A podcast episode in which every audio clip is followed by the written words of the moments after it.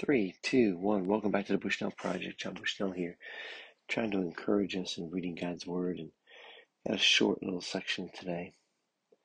So I hope this ministers to your soul or feeds your soul a little bit and sparks a plug for you to read more.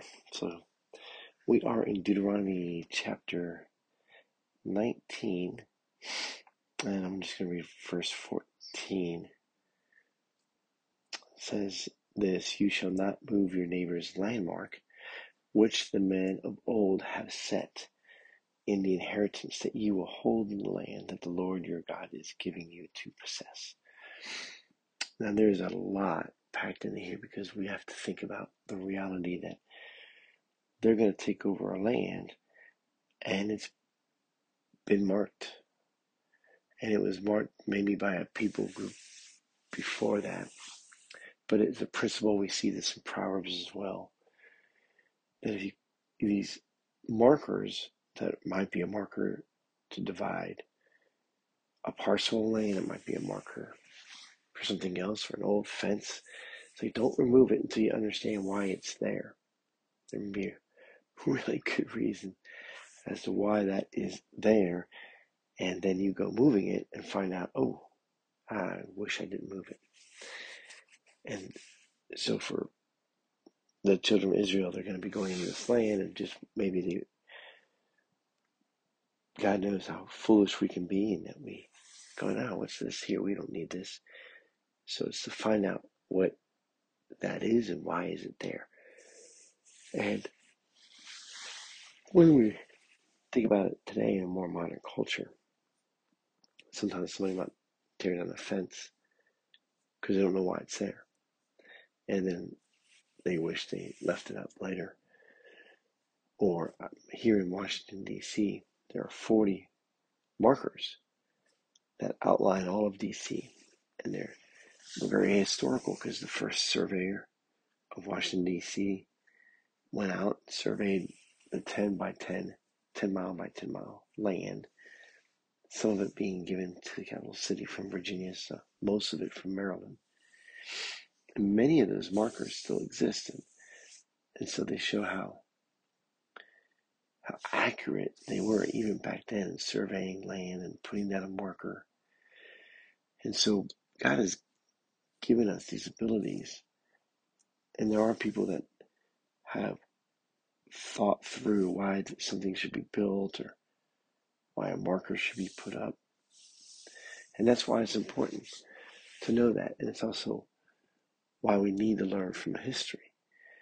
So why is that marker there? Well, there's a history behind it, and then we learn from that, and there's the chance that we won't make the same mistake twice or for the third time. So I think that uh, you know, as Moses is telling the people, look, you have a history of doing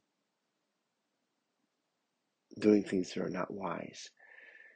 So let's try and think through some of the things that we're dealing with so that we come with a wiser solution to whatever it is we're, we're dealing with. And, and today, the planet gets more and more crowded, obviously, knowing what, what, your, what your property is and what your property isn't, knowing boundaries with other people, understanding boundaries with your spouse, your children, your neighbors.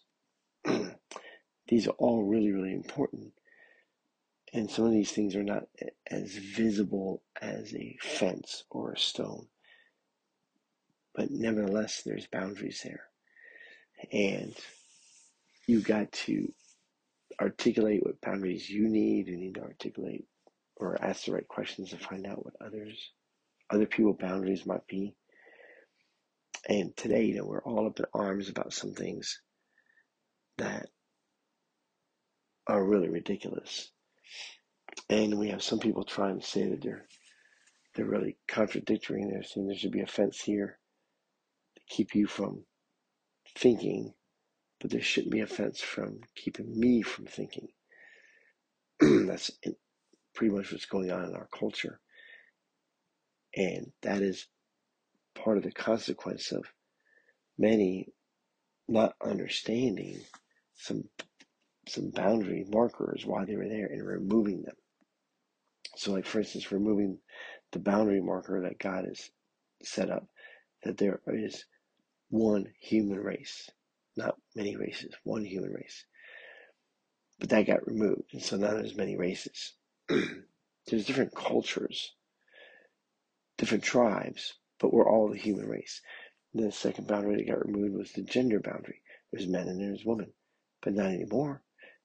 That boundary has been removed. So those are the things that we we really need to address these things because we keep making really bad decisions. Okay, well I, I hope that does minister to you, and maybe I read too much into it or not enough into it. Love to hear your comments. Have no idea how you can do that. So text me. God bless you guys. Have a good day. We'll talk to you soon.